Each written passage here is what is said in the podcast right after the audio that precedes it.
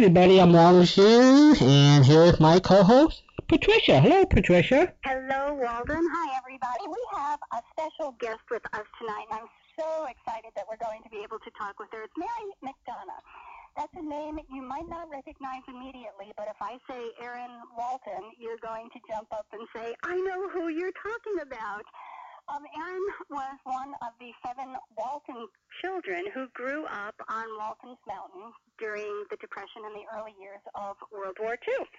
Today, um, Mary is no longer Erin. She uh, continues to be an actress. She's a writer, producer, activist. We need to talk about that. And mentor for people who attend her workshops, and we'll talk about that as well. Mary, we're so delighted to have you tonight. Welcome. Oh, thank you. Thanks for having me. It is my pleasure. Mary, you have a new book out titled Lessons from the Mountain, What I Learned from Erin Walton, which I think is a wonderful title. I mean, it's about as catchy as you can possibly get, and if anyone has even heard of the Walton name, they're going to be out there on the line to buy it. I have that it's available through kensingtonbooks.com. I did visit the site, and there you are up there. Mm-hmm. Um, Amazon has the book, Barnes and Noble. I guess you're in all of the major It's on my website, marymcdonough.com. Thank you very much. Okay. Um, I didn't realize, uh, shame on me, I even visited there. I didn't realize that um, people could buy it through you. Well, sometimes people want them personally signed, so people kept saying, should I ship it to you or can I just get it from you? So I have it up there so people can have things like Happy Mother's Day, Happy Birthday, Happy Graduation, you know. How neat you're going to autograph it for them. That makes it really special. Do you sign it Mary or Erin? Both. I I answer to both, so I I love it. Mary, could we start at the beginning? I put these questions together in as cogent an order as I could, but you've got so much territory to cover. Hope you'll forgive me if I sound like I'm splintering off in different areas. Would you start at the beginning of your career and your time with the Waltons? That came at the same time. You were chosen for the role of Erin in The Homecoming, which preceded the series of The Waltons. How did you land the role of Erin? I had an, an agent, and I had never gone on, on on an audition before. I was a kind of wanted to get into the industry, and fell into a legitimate agent finally. And they were looking for kids with red hair and freckles, and I got my first audition just because of that, nothing else. And they were seeing hundreds and hundreds of kids for the homecoming. And I went on my first audition, and I kept getting called back, and they brought us back five or six times, and they kept narrowing it down. And the last time they brought us in, they introduced us to Fielder Cook, the director, and Richard Thomas as John Boy, and told us that we had the part. And there you were. And there it was. My dad said it was like buying your first ticket to the Irish sweepstakes and winning. How sweet. You and your dad had a special and unusual relationship. I really would like to talk about your family a little bit as well. You are one of five children. Four. You had two older brothers and a sister, and you, of course. Yes. yeah, when you said middle, I, I, I Well, I'm in the middle in all families. I'm in the middle of the Waltons family, so Erin and Mary are both middle children. and you fit right into the role then. You didn't have to learn anything about the role. Oh no, I suffered all the consequences. the same Mary, tell us, tell us a little bit about growing up. Now, you were 10 years old when you suddenly became Erin, but you had a family life. You've got siblings, your parents, um, Irish Catholic upbringing. This was a whole different ballgame for you. It was. I was really, literally lifted out of my parochial school and dropped into a Hollywood family and the the Walton family. And I ended up spending more time with the Walton kids and family than I did my own. My whole life changed. It just seemed like in one day. Some of those changes were good, and some of those changes were very difficult for you.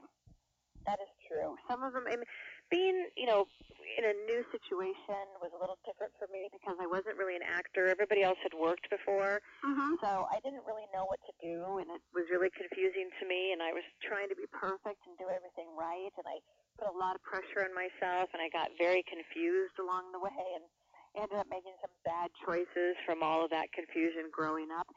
But um, most of the time, I just kept everything secret and hidden, and didn't even ask questions because I was afraid to look foolish.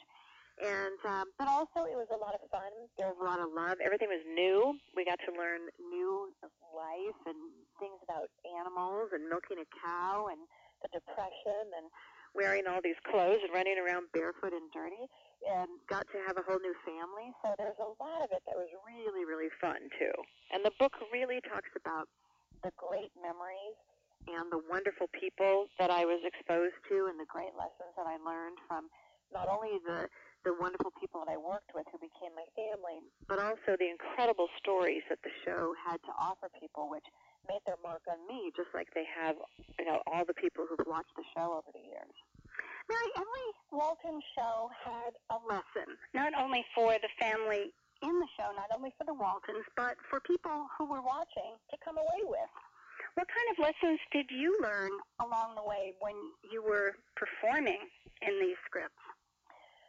Wow, we learned so many lessons. Not only did we learn about history, Will Geer played Grandpa, and he taught us about farming, and and he really planted all of, all of the vegetables that were in the the set garden, and we learned about botany from him. We I learned about I um, a bar mitzvah from one of the episodes. I we learned about about uh, book burnings and the Bible and songs in church and we learned about old cars and like milking cows and riding mules and all kinds of things that you know that brought so many lessons. But I think ultimately we also learned all the values that the show taught and about being a family and getting through adversity and uniting together with your family through tough times and a sense of community. Oh, that's really interesting. Um, we, I think you probably know that Yesterday USA is uh, focuses, not exclusively, but focuses on old time radio, much of which centered on the Depression years and the years right afterward. And one of the things that we talk about periodically is this sense of community and caring among neighbors that we don't have today. And it sounds like this is what you're talking about with the Waltons. It is. I mean, uh, people tell me every day, and every book signing I go to, I, there aren't any shows like this. There's a time in America that we really miss. It's a time that we really aspire to really be like, where where people were joined together. You know, we had Ike Godsey, and we had our minister, and we had the people in the town. Be they be they good, you know, negative, bad, positive we all united together and everybody stood by each other. Uh, even when Yancey Tucker burned our barn down, you know, and the and, and the Baldwin were making the recipe. The Waltons are people who also embraced other cultures, different religions, and different types of people. And I think that's such a universal le- lesson about like the brotherhood of mankind, and that was that was a very big lesson for me as well. Social and moral mm-hmm. we're talking about here, which we don't normally get on television or in anything any longer. Not too much. And no, people miss it. Yeah, you know, that's really interesting you said that because my next question was going to be what was the great appeal of the Waltons to a group of or an audience that wasn't accustomed to this way of life, and why don't we have it now? Why don't I we have this we all long to have it? And I think you know there was a whole group of Walton fan clubs, and you know we always talk about the Walton Way. Mm-hmm. There's the Walton Way, and and I think that people do aspire to it, but I I don't think that we have to go back to a different time, and I don't think we have to go back to a particular show. I think we we have become a little frightened in a way and have stopped ourselves from having that sense of the Walton Way in our own neighborhoods. I mean, my neighbors, I'm very much like that. So we borrow sugar and we know each other and we keep an eye out for each other and we watch out for each other's kids. But a lot of people just, you know, they want it in a TV show. But I think the show also, for people who didn't have a family, it gave them one. For people who did have a family, it reminded them of their family. And it just, it just set up a way for people to relate in so many ways. And I only hope that people take that message and, and bring it into their communities there are an awful lot of people who took it and are taking it into their families. which I guess naturally translates to communities. Mary, how did your siblings? You've got two brothers and a sister. Did I get that correct? Mm-hmm. Two brothers and a sister, and you are suddenly on television. How did that play with the other three? I I I don't know if any of them are ever over it. It it was odd. Now I think for my you know my brothers always joked you know I they were they were sort of basketball stars you know so I was always being dragged around to their basketball games and and it was funny because at one point my brother you know he w- wouldn't admit that I was his sister. People go, hey, you know, you have an interesting, unusual name. It's like the name of that girl. Oh, no, really? No, I don't know her. No. Are you sure you related to her? Oh, no, no, no, not at all. Isn't that? I am really surprised at that. It, it, I'm just going to leave it at that. I'm surprised at that. He was very shy, and he was a star in his own right, and it was it was all very funny to me. Okay, so you you could have stolen some of his spotlight then. Oh, I don't know, maybe. I think more than anything, he just didn't want to answer questions about it. I think it was just, you know, sort of, it was an odd thing, and I really had to get to know my own family after the show ended. That's really interesting. Um, how are they doing with it today? Oh my gosh, my brothers are just amazing. They adore me. I have the most amazing relationship with them. I feel so lucky to have them. my and don't, worry, don't worry about that one. He's totally over it. And as a matter of fact, I think he was the first one to order the book online. and now he tells everybody because he's not so shy anymore. Oh, that's so sweet. Did you sign it for him? No, you know that would be weird. But I know he's told everybody, and and they're very proud, and they're all they're all very supportive, and it's really great. So I'm happy to hear that. Mary, I want to talk for a minute about the homecoming, which was the genesis of the Waltons. It was the um, the television special, and Edgar Bergen was Grandpa Walton in that particular one. Is that correct? That is correct. Tell me about working with Edgar Bergen, who is remembered as a comedian ventriloquist by the audience we have because of old time radio. Well, yes, Charlie McCarthy. Uh huh. He was really amazing. We didn't know Edgar Bergen as Edgar Bergen. He was the man who played our grandpa, and and we had there's a wonderful story in the book about how um, Edgar gave us a Halloween present because we were filming and we had to fly on the airplane to um, Jackson Wyoming. And he heard that we had missed Halloween.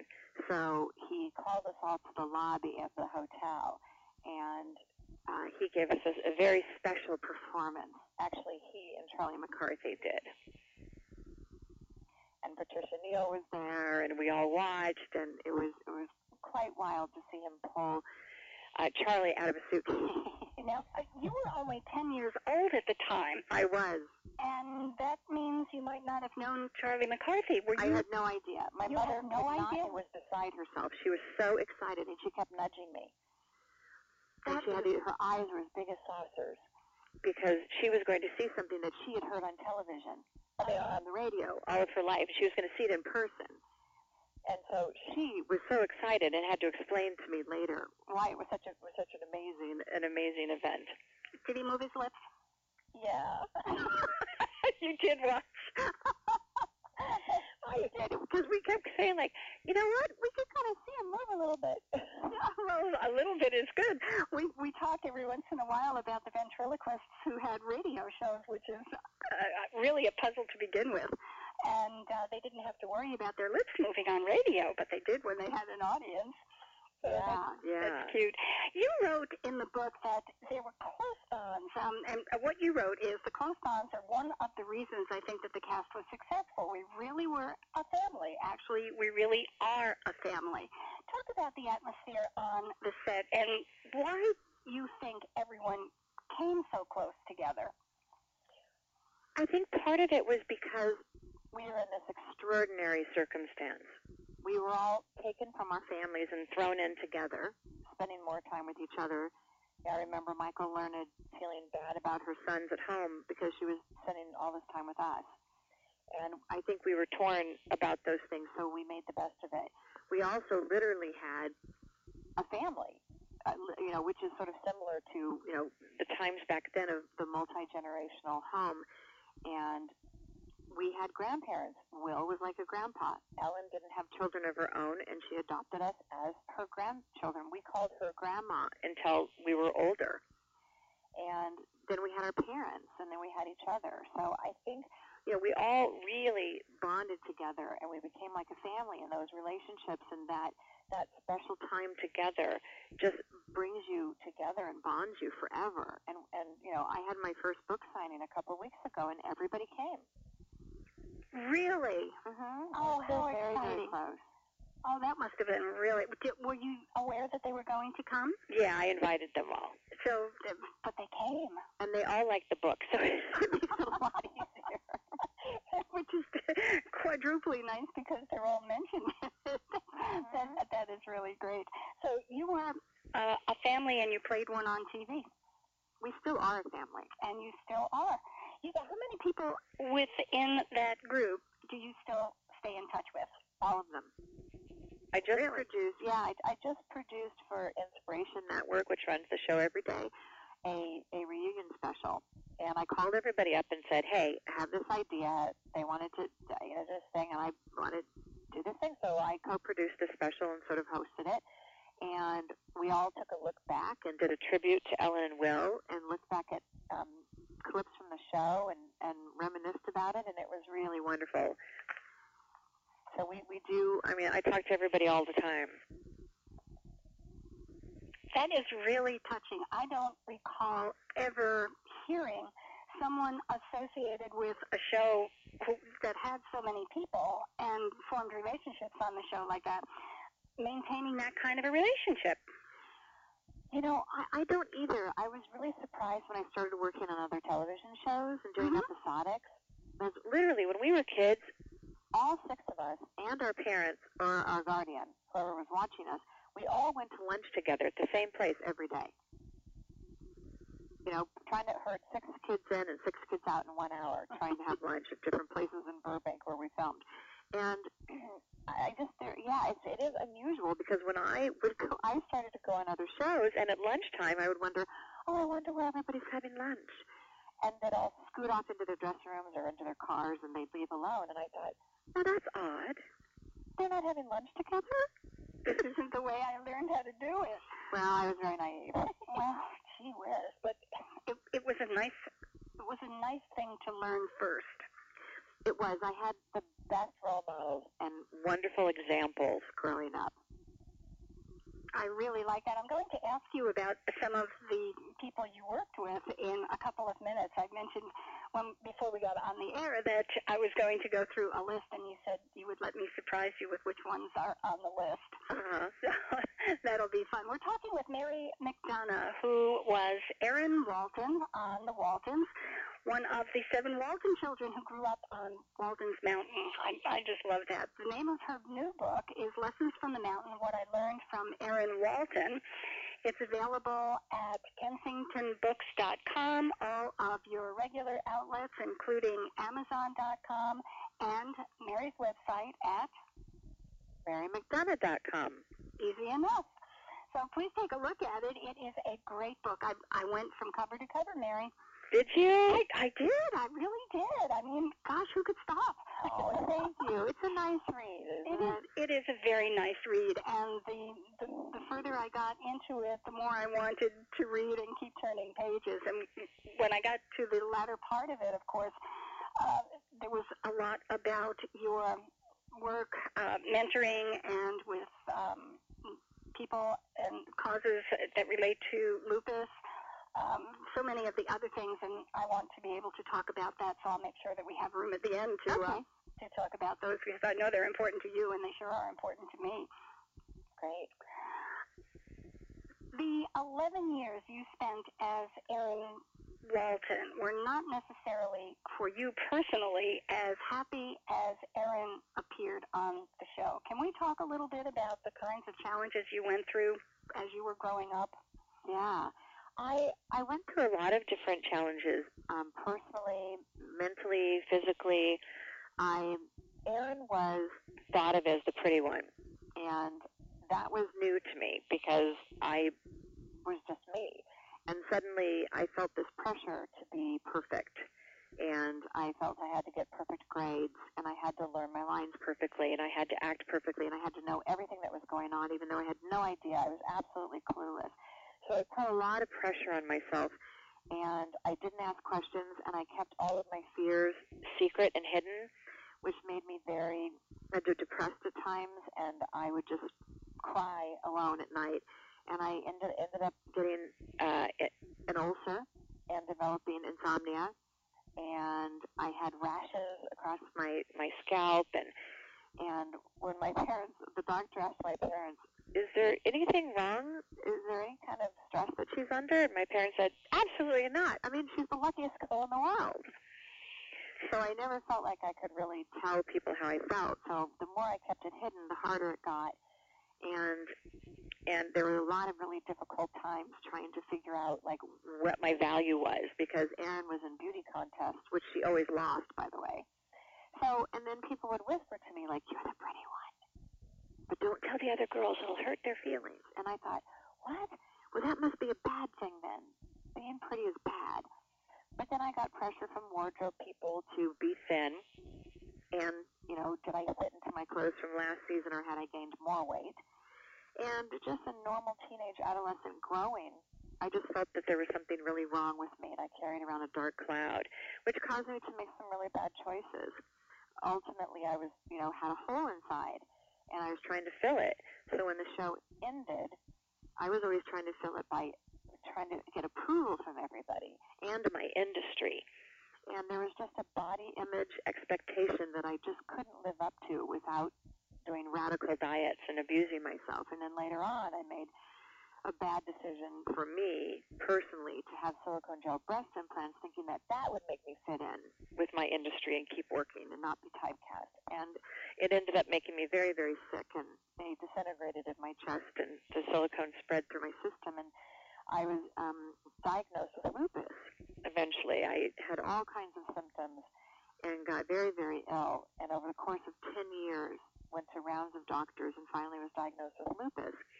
So I had them out and started to get better and then really found my voice by becoming a citizen activist and um, citizen lobbyist in Washington D.C. for women's health issues, and lupus being one of those.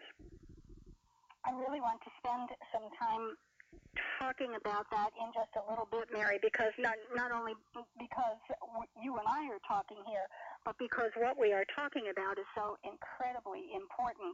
I understand what you're telling me. Walking around with symptoms for 10 years and not having anyone be able to say, "Oh, I know exactly what it is. Let's run these tests." It's it's one of those silent disorders. Silent in the sense that you don't look sick. It is. That's exactly it. People would say, well, you're crazy. You better go to a shrink. Uh-huh. You know, you don't look sick. There's nothing wrong yep. with you. Or behind your back. She's always going to doctors. I wonder what's wrong with the rest of her. And it, it is, as I said, it's a silent disorder. You know it's there. It's making a whole lot of noise in your body and your head, but other people can't see it. And it's a constellation of unusual symptoms that mm-hmm. it's very together. hard to diagnose. Very now, you know, it's a little bit easier, but I went to rounds of doctors for different ailments, and they just kept treating all the different things, from the rash across my face to my hair falling out to chronic fatigue to joint stiffness and muscle pain to having fevers, and you know, you, you start treating all these different symptoms instead mm-hmm. of putting it together as to what it could possibly be. Yeah. Well, we're going to talk about the activist work that you're involved in and the time that you have spent in Washington trying to convince people that they need to pay attention to some of the things that are not getting in focus that they should be.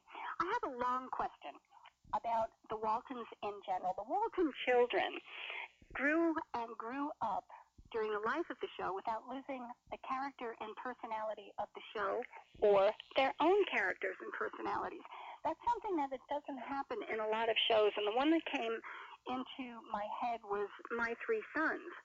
When the oldest son got married and had children of his own, they imported a younger child and said, okay, we're going to adopt him. I think his name was Ernie. So they suddenly had three kids back in the house and they could talk about my three sons. That didn't happen with the Waltons. You grew up, You had different experiences. The show remained intact. The family was intact. How did that come about, and why could the Waltons make it happen and other shows couldn't? I think because we actually grew with the show, and they they tailored some things to how we really were. You know, um, Jon Walmsley is a musician, a musician, so they had Jason play piano, and they incorporated that into the show.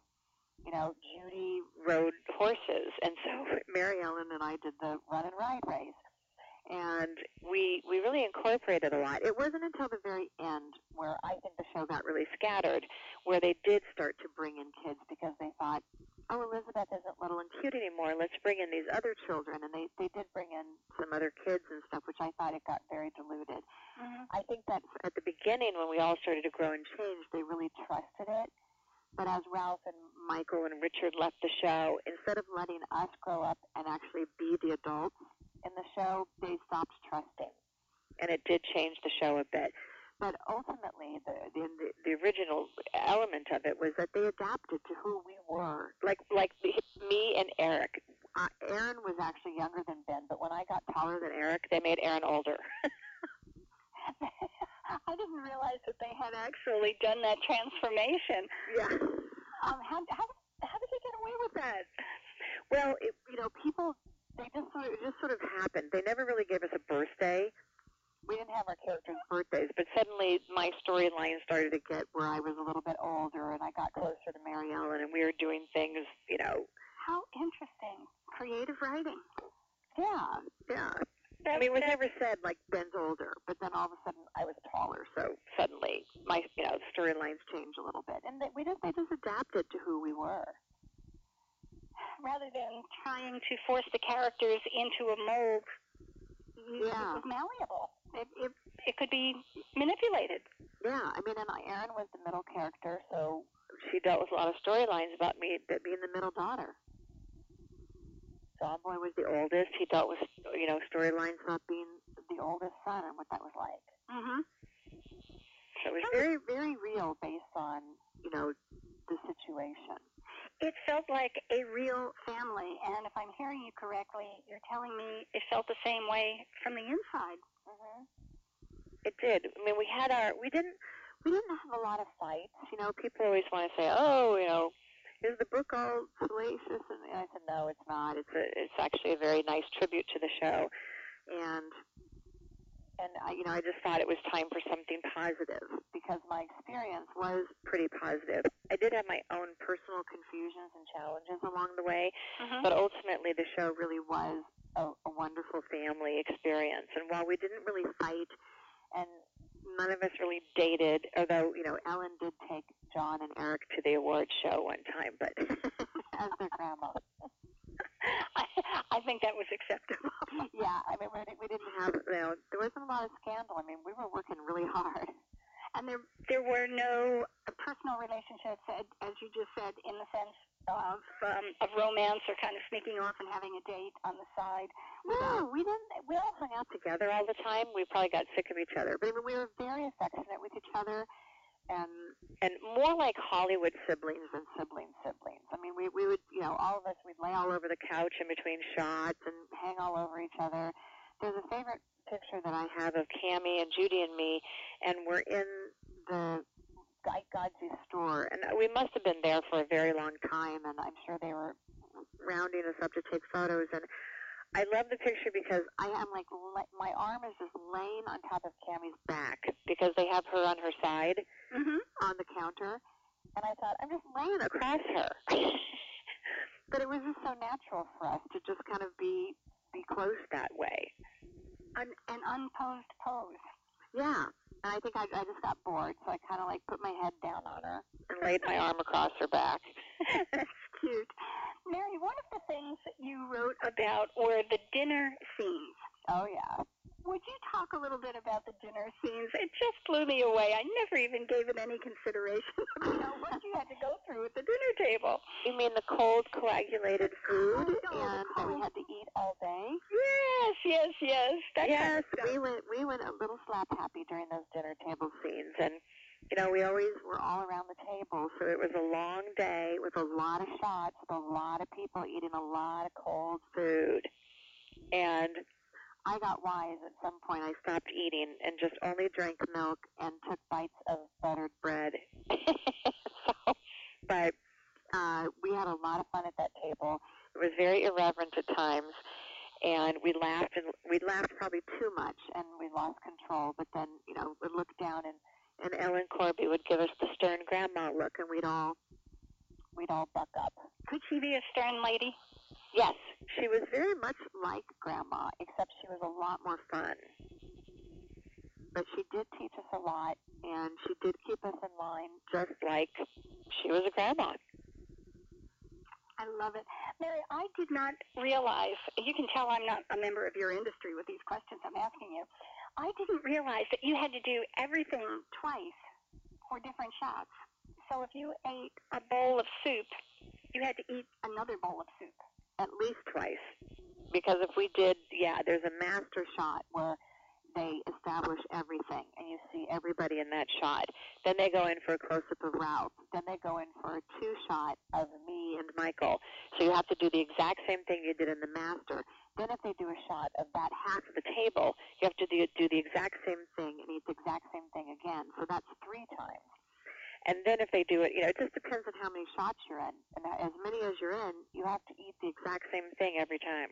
And do it in precisely the same way. Yep.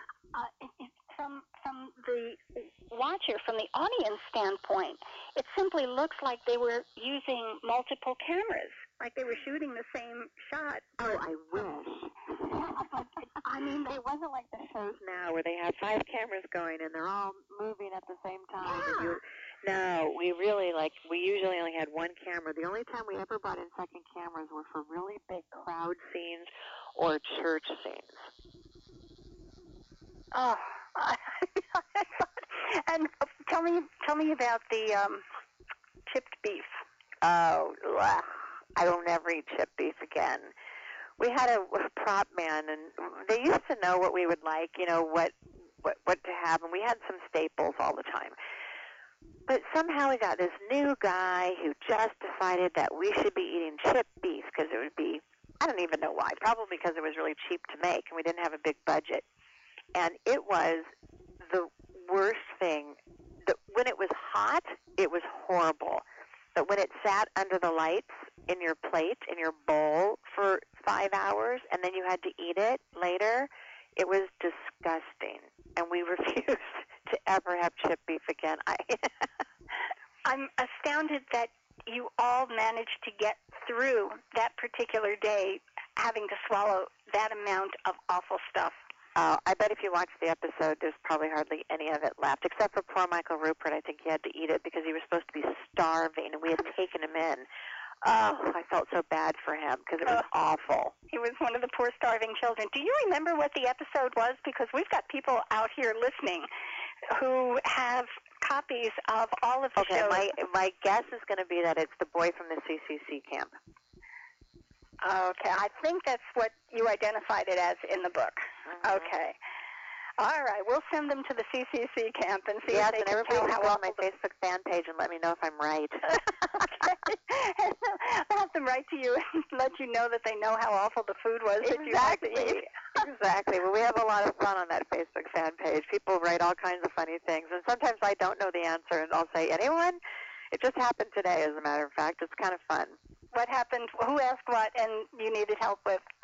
Oh, what was it? Somebody asked about if Peggy Ray, who came in later to play our Aunt Rose, was also the woman who w- rented the apartment to Mary Ellen and Erin when they moved out. And I said I thought that that was right, but I wasn't sure. And sure enough, everybody else knows way better than I do. And they came in and said, "Yes, indeed, it was." Oh my goodness. Well, you know how serious your watchers and your audience were about this. Well, You're very loyal and wonderful fans. oh, And it's only I know. We have show a couple is of incredible. Just a, it's an honor to have been a part of. we have a couple of really diehard Walton fans in our regular group of people who tend who tend to lean toward radio. But my gosh, when you say Waltons, everybody's face lights up. Well, we do have the radio we had on the show that we listen to in almost every episode, and that radio is actually at the Smithsonian. Ah, how interesting. Was there a particular show that was more favored that, that they they tuned in on when the radio was playing? Oh, it was always um Fibber McGee and Molly.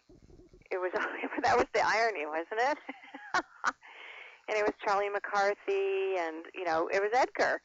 It was Edgar and Charlie McCarthy and Fibber McGee and Molly. I, I was hoping that that's what you would say, Yes. uh, because was the- that one of your trick questions? No, the Saturday night show that Walden and I do focuses on Fibber McGee and Molly. So Well, but I we was did have was- that, and then the the other thing, were, you know, were the news broadcasts when the Roosevelt would, uh, President Roosevelt would come on. Those were interesting, and then of course, when we got interested as kids, um, we did a show called The Abdication, and it was, um, you know, they played the the speech, you know, about Wallis Simpson, and, Mhm. and we we didn't know what that was, but then we realized that this was the actual speech that we got to hear and it was a part of history. So another lesson. and in such a neat way, not having to sit in a classroom in a chair listening to somebody preach about it, you actually got to hear these things. Oh yeah, it was amazing. That is so cool. You had a special relationship with a couple of cast members, more special, I think, than perhaps some of the others. Will Geer, for example, Grandpa Walton. Um, you talked a little bit about how he influenced you and taught you, and if it's okay to talk about the special Christmas gift he gave you, I'd love to hear about that too. I don't know. It might be too racy. Uh, go ahead. the book is not salacious at all, but there are some funny things. No, and everybody knows Will was an old hippie. You know, he was really just an old hippie. Lived in you know Topanga Canyon, and and he was blacklisted. So he he was never an angry, bitter person about it. But he loved that he was Grandpa Walton, and he taught a lot of lessons about life, and and he was very free, to say the least, and very organic and earthy and I was raised, you know, very strict Catholic, and and Will gave me a Christmas gift one year because he thought that my mother was not teaching me about the beauty of the body, the natural body. So he kind of pulled me aside and said, "I have a little extra present for you, but don't show your parents. I just think that you're not getting a good education at home about how beautiful the body can be." Which ultimately if I had listened and probably not hid the book and, you know, if I had really listened, it probably would have helped me with a lot of my own body image issues and really trying to embrace myself. And, you know, once again, one of the lessons from Will that took me years to learn, you know, and, and something that I teach now in my workshops is about embracing your body and, you know, your muffin top and all of that sort of thing. So, So this was a really special gift. Uh, do you still have it? Oh, I do. I do. It's and it's funny because it's the only book he ever gave me that he didn't sign. That he did not sign. No, he did not put his name on it. I think he was afraid my parents would find it. If if your dad found it, he was toast. Oh, my dad would have gone through the roof. I I understand. What I tell you, I understand, Mary. I understand. Okay. I got it. I got it. I smiled all the way through those parts, and not only because they were amusing, but because they resurrected some some memories on my end too. Oh, I'm so glad. Oh yes, they did. I mean, that's really neat when a book can reach out and touch someone and really resurrect some empathetic responses. That, that's a good thing. Oh, thank you. I know it's been really nice. I mean, and and not just for women, but also men. And people are sharing their stories about. I think I think the things that I went through. What I learned was that they were very universal. I felt alone at the time, and since I kept them hidden, it made it worse. But once one of the biggest lessons was about sharing it, which is why I do talk openly about my own self-esteem issues and my body image issues because I don't want anybody to feel as frightened or as scared as I did and trying to strive to be perfect because there is no such thing. And it is a universal theme and I found out that I wasn't alone. I just happened to be doing it on television. But everybody feels the same and we're all connected. And you do it beautifully in the book. Thank you, thank you. It really is very well done, Mary. You had some significant losses during the life of that show. Ellen Corby had a devastating stroke and did return, came back with some limitations that were accommodated or incorporated into the stories. Still, you had a, a really significant absence there for a long time. Shortly after that, Will Geer died. I mean, these were really hard, hard, eh, those are two words, hard with a D and heart with a T. Um, catastrophic events for for you and so many others. How did the cast and how did you deal with all of that? It was difficult. We, and, and, you know, we talked about this a little bit earlier about what was it. I mean, the show adapted to the people, including Ellen's stroke.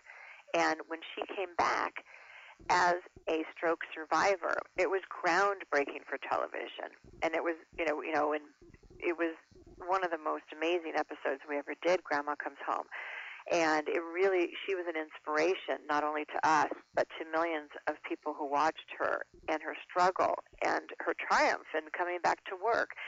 It was hard for us to have her not be there, and it was very difficult for me on a personal level to you know to learn to deal with someone who who was so full of life and so strong and powerful and to come back with a limited capacity but yet still learn how to how to be around that.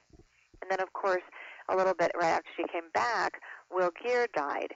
And that was that was very very difficult as well. And for me personally because will died a couple of weeks after my own father did. So it was a lot of loss in a very short time for a young kid to deal with. An awful lot. When your father died, that was an extraordinarily difficult time for you. I picked that up with no challenge at all from the book. This was it, it was really hard. Yeah, I mean I'm I'm still a daddy's girl.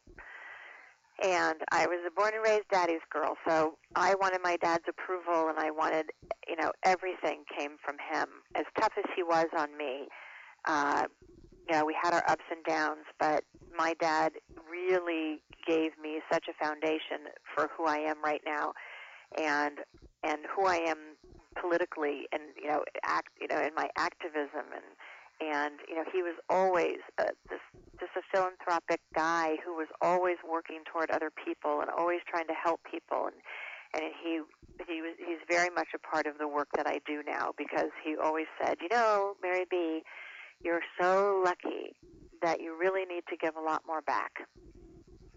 And it was really, that was very uh, part of my, my fundamental upbringing. So I was always part of a charity and a nonprofit group and always trying to give back. We're getting to that. We're almost there. Mm-hmm. He called you Mary B. Did I just hear that correctly? Yeah, Mary Beth. I mean, people who know me for a long time call me Mary Elizabeth and um, Mary Beth uh, is my name, and my dad called me Mary B. Mary B. Yeah. Now you go you go by Mary. You were Mary Beth. Uh, you were credited as Mary Beth in the Waltons, and Mary Elizabeth came in. I picked that up somewhere else, and now you go just by Mary. Well, I started out as Mary Elizabeth McDonough, and it was too long because it went all the way across the screen, and then Erin was underneath it. Ah, okay. So then it got shortened to Mary Beth. And then um, as I got older, I guess, you know, I did a movie of the week and they put it as Mary McDonough and it just kind of stuck.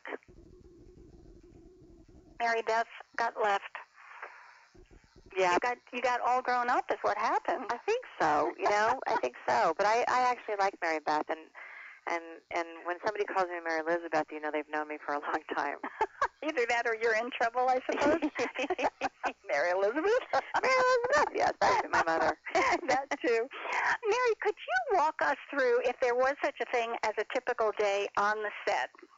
Doing scripts, rehearsals, um, even wardrobe. Can you give us just a, a snapshot of what was a typical day on the set? Well, it depended on where we were. If we were inside, you know, inside the the house, the bedrooms, and Ike Godsey store were all located on stage 26 at Warner Brothers Studio. So let's say we were doing a living room scene or a dinner table scene. everybody would show up in the morning, and the first thing we would do would be to check in, and then we would go, usually go to school because we had to go to school for three hours a day. And sometimes we go to school all three hours at a time, or sometimes we'd go for an hour or 20 minutes or half an hour, and it all had to add up to three hours within our nine-hour workday. And we would come in, we'd start school. When it came time for our scene, we would go put our wardrobe on, we would rehearse, and then they would, while they were setting the lights and the camera, we usually go back to school. And then when they were ready to film, they'd take us out of school and we'd go back and we'd do the scene and the shots that we need to be in. And then in between setting up the next one, we'd go back to school and hope to get 20 minutes. And then we'd come back and shoot the next shot whenever the camera was moved and the lights were moved. And um, that's how it kind of went. We, we rehearsed the scenes right before we shot them and then we did them until they were done, and then we would move to the next place. So we'd move to the living room or to the store, or we go to the bedrooms, and all of them were done um, out of order. And then when we went outside, you know, we would pick up the scenes. You know, if you were walking into the house, you shot the part where you were walking in, probably on a different day. Mm-hmm. Making sure you had the same um, hairstyle and, and um, wardrobe on. And same clothes, right? Yeah. Um,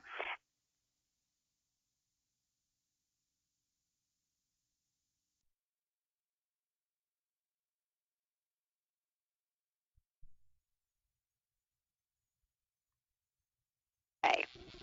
So when it was a full day, I mean, and we didn't work every day. So some days we just came in and went to school for three hours, and then you know we went back home. mm-hmm.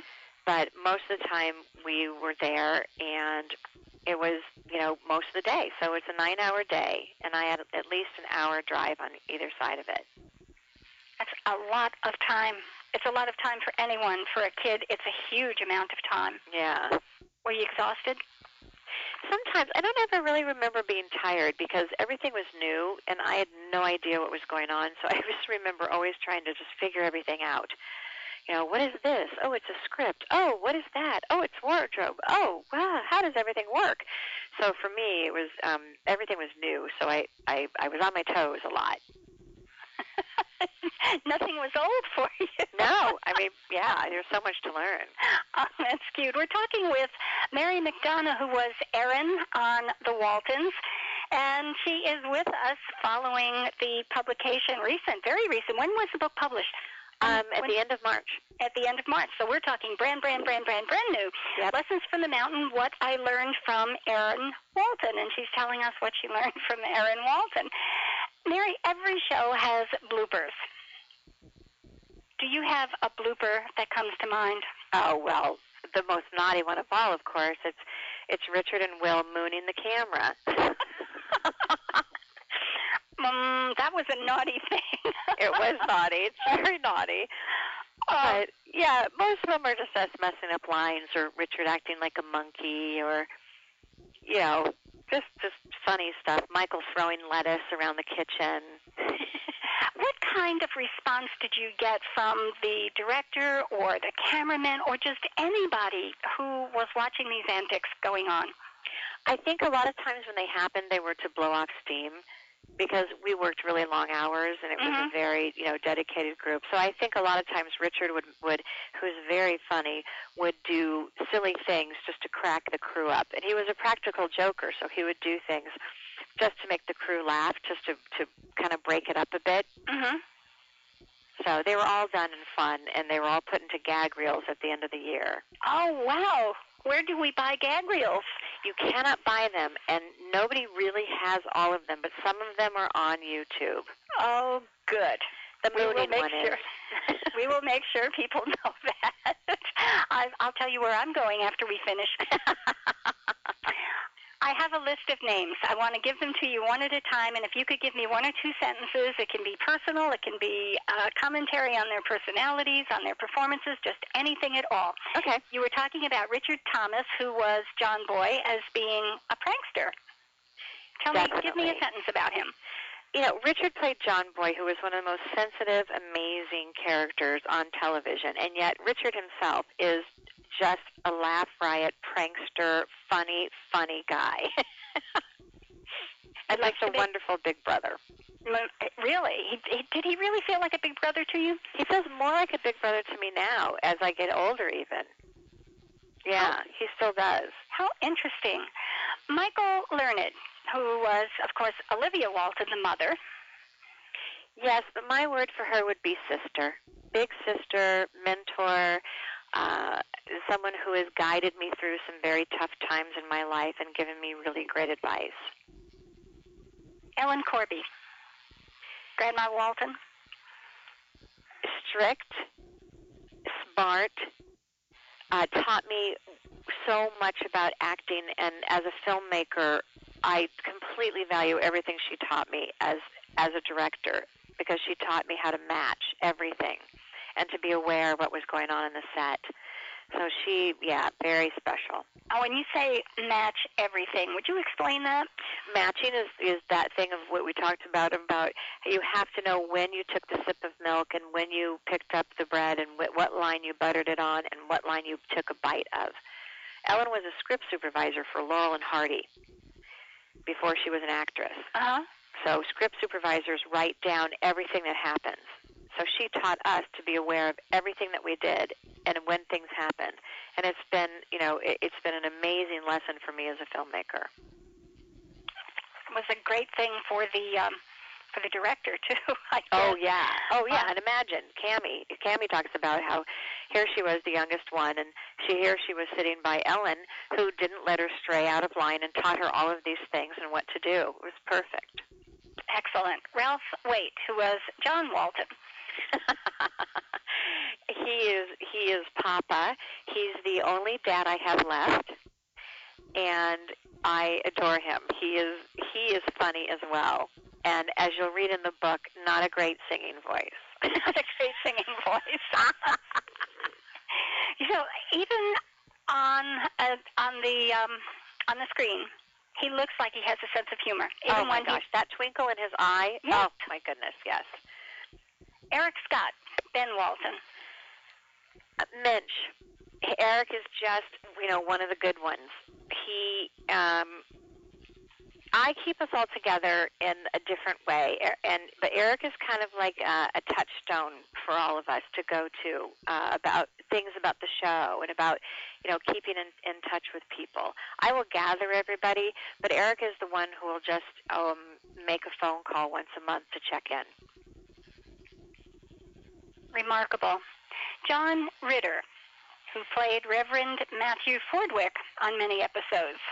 Well, for me, as you know, you read the book, um, Lifesaver just touched my life so deeply in such a kooky, wild way, but yet also on such a such a deep way. He, I really, really attribute him to uh, saving my life through some very difficult teen years, where I where he saw I was hiding everything, and encouraged me to start to write. He did a good job there too. Now he he had a role that was a dramatic departure from what most people remember him as as uh, a member of the Three's Company. Because the Waltons was before that. He is some of the best work he ever did. He's amazing on the show. He was so versatile, Oh yeah. and oh, this he is one of the ways that um, that he proved it. Yeah. Uh, John Conley, who was Ike, uh, one of my favorite people. Oh, Joe. Joe was oh, Joe. Joe was so funny as Ike Godsey, and he is just a delight. Another one with a, a a smile, always a smile and a twinkle in his eye. And he used to sing to me about uh, my name. He used to sing a Mary Elizabeth song to me, and he was just as sweet and wonderful as Ike Godsey. I mean, in just in real life, he's, he is that way. He is. Oh, He is. He's just. He is. You know, and somebody about talking about somebody who was like so grateful. Just he was just he was just grateful and happy to be there, and just a joy to to work with all the time. And he was really nice to us kids. He did. Okay. Now, you had a couple of guest appearances by people. Noah Beery was one of them. He was known also as Jim Rockford's father in the Rockford Files. Did you work with him? I didn't. You did not. No. Okay. I, when you said I did, I couldn't. I couldn't tell if it was a did or I did not. No, I didn't. You did not. How about Ron Howard? I remember Ron Howard doing the show, and he was so incredible. And I had met him because I, you know, went on to the Happy Days set, and we did a lot of, you know, fundraiser charity events together. But I didn't get, I got to work with him only in the group. But his performance on that show is just heartbreaking in that episode.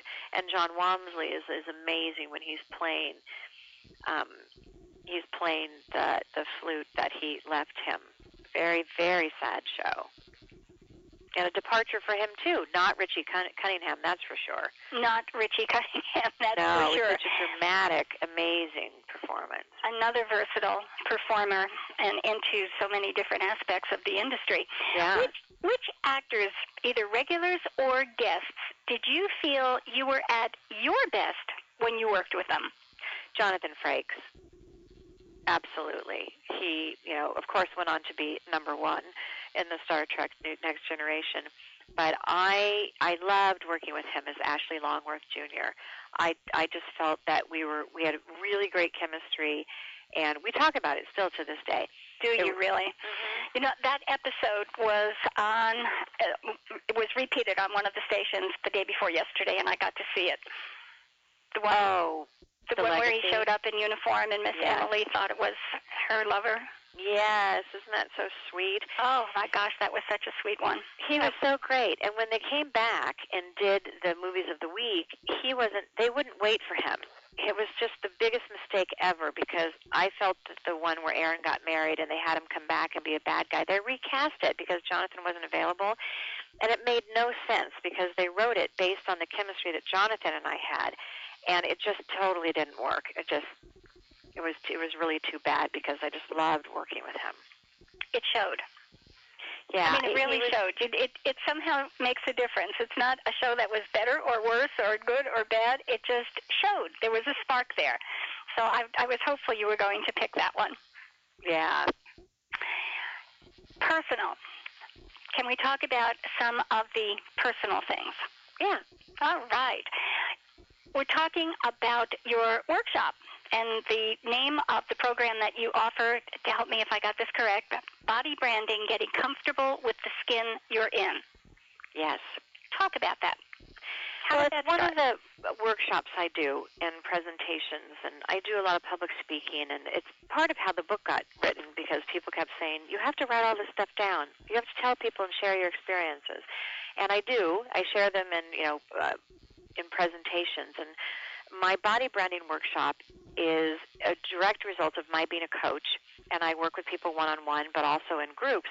And different groups and you know sponsor to bring me in to different places, and I'll I'll do the workshop, and it focuses on everything that I went through growing up, which I find so many young girls and moms and women and even men um, feel now. It's that that how we vote and judge on ourselves and our bodies.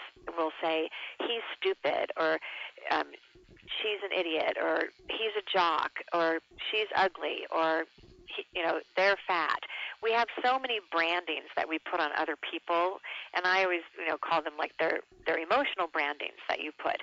And and the workshop deals with how we brand and, and judge other people and ourselves, and how those emotional brands can hurt us and it, the workshop identifies what they are for different people, and we find a way to work through them and and um, and hopefully change lives. Are your workshops one day, one evening, one week? How do you set them up? It's usually um, it depends on, on who brings me in. I've you know, I've done things where I've done a presentation for a couple hours in the morning, and then I do a workshop in the afternoon. Uh, I really I, a lot of times I tailor it to um, what the event is. But usually it's you know it's two or it can be half the day, um, two or three hours, and we kind of depending on, and also depending on how many people are there. What kind of feedback have you gotten from people who have gone through a program and then gone out and tried to put it to work in their own lives? The feedback is it, there are often a lot of tears.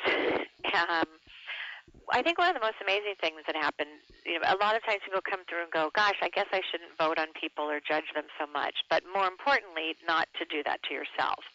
And, you know, we deal with how that hurts other people. So I think people change their lives by noticing how much they hate themselves and or others.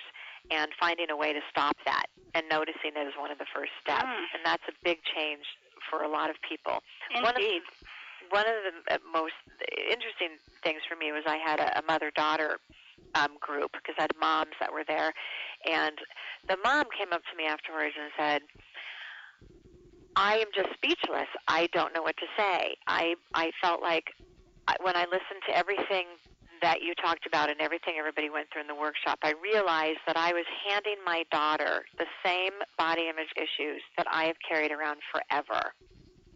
And she said, "I realize I have to stop saying the things that I say about myself and about her." Wow.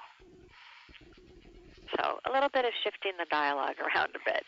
You felt okay about that one.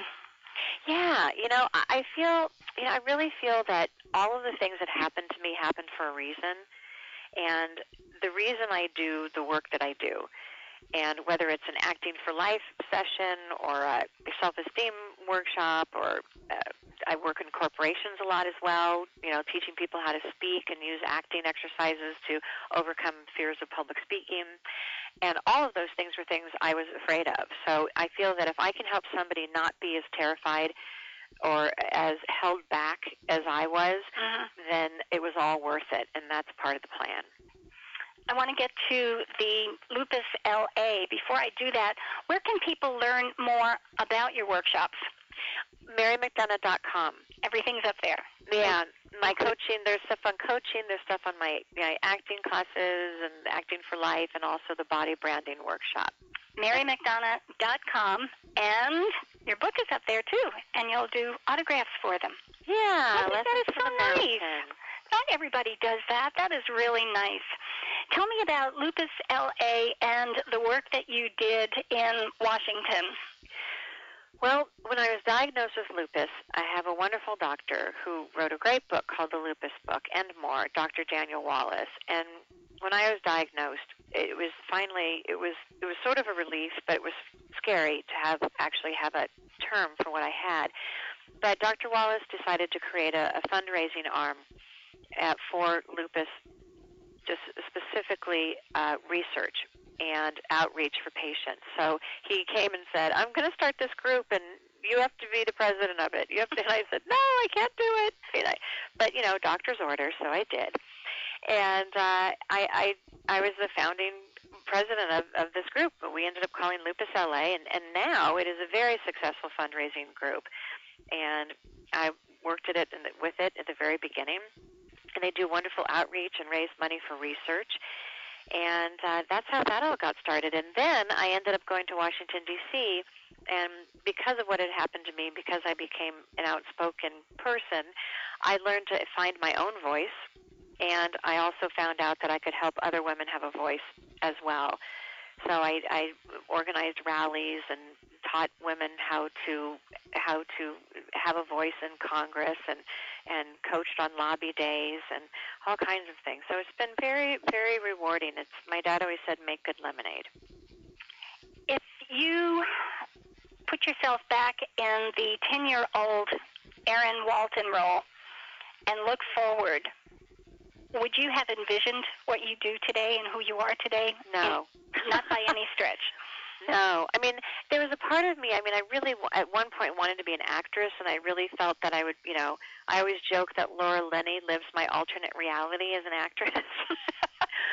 but you know, I just wanted to work. I just wanted to act, and I never really wanted to be a poster girl for a disease. But you know, that's not what you know. It, it, that is what happened. So I try and make the best of it. And no, if anybody, if I'd ever been told that I was going to help other kids you know not be so shy at school i would i would have been amazed because i was so scared or that i would be a public speaker oh you're kidding me you know my knees still knock but i do it anyway Do you still get the butterflies when you Oh, stand in front of a group? Do you? Oh yeah. I mean I, and for me i mean i think it's a it's always a process. It's not like i'm perfect now because there is no perfect. I am a human being and i make mistakes and i think in the kind of coaching that i do um, it is very embracing of us all being human beings. And i i mess up and now instead of being you know so horrified about it about it i try and work with it. And then just you know trying to allow people to be human and allow myself to be the same and acknowledging that fear sometimes it can put people at ease your daughter sydney is doing well she is thank you for asking yeah she is doing really great she's in college and you know she she deals with uh, all all of it with grace and charm Bless her heart. Well, she's got a great mom. We've been talking with Mary McDonough, who was Erin Walton on the Waltons. Um, she has a great book out, Lessons from the Mountain What I Learned from Erin Walton, and we've been going through these lessons. The book is available at marymcdonough.com, kensingtonbooks.com, all of your traditional places, Amazon, and it's available on Kindle in Amazon. I've, I found out Barnes and Noble, but you can't get an autographed copy anywhere except from marymcdonough.com. And Kindle doesn't have pictures. Oh, all the that's great right. pictures. That's right. Oh, okay. Well, cross Kindle off your list. no, Kindle's fine. Please We've go got to the bookstore and look at the pictures. yeah, we've we've got to do the paper. I have said forever, please don't take my paper off the shelves. I've got to have something to cuddle up with in in bed. Well, Mary, you have been an absolute delight. I'm just so pleased that I had an opportunity to meet you and talk with you and make our listeners happy. Oh, thank you so much for having me. What a delight this has been. It's so nice. It's like we're sitting and having a cup of tea. And that's exactly what we're doing. Mary, thank you and be well. Have a wonderful weekend. Thank you. Good night. Good night. Good night.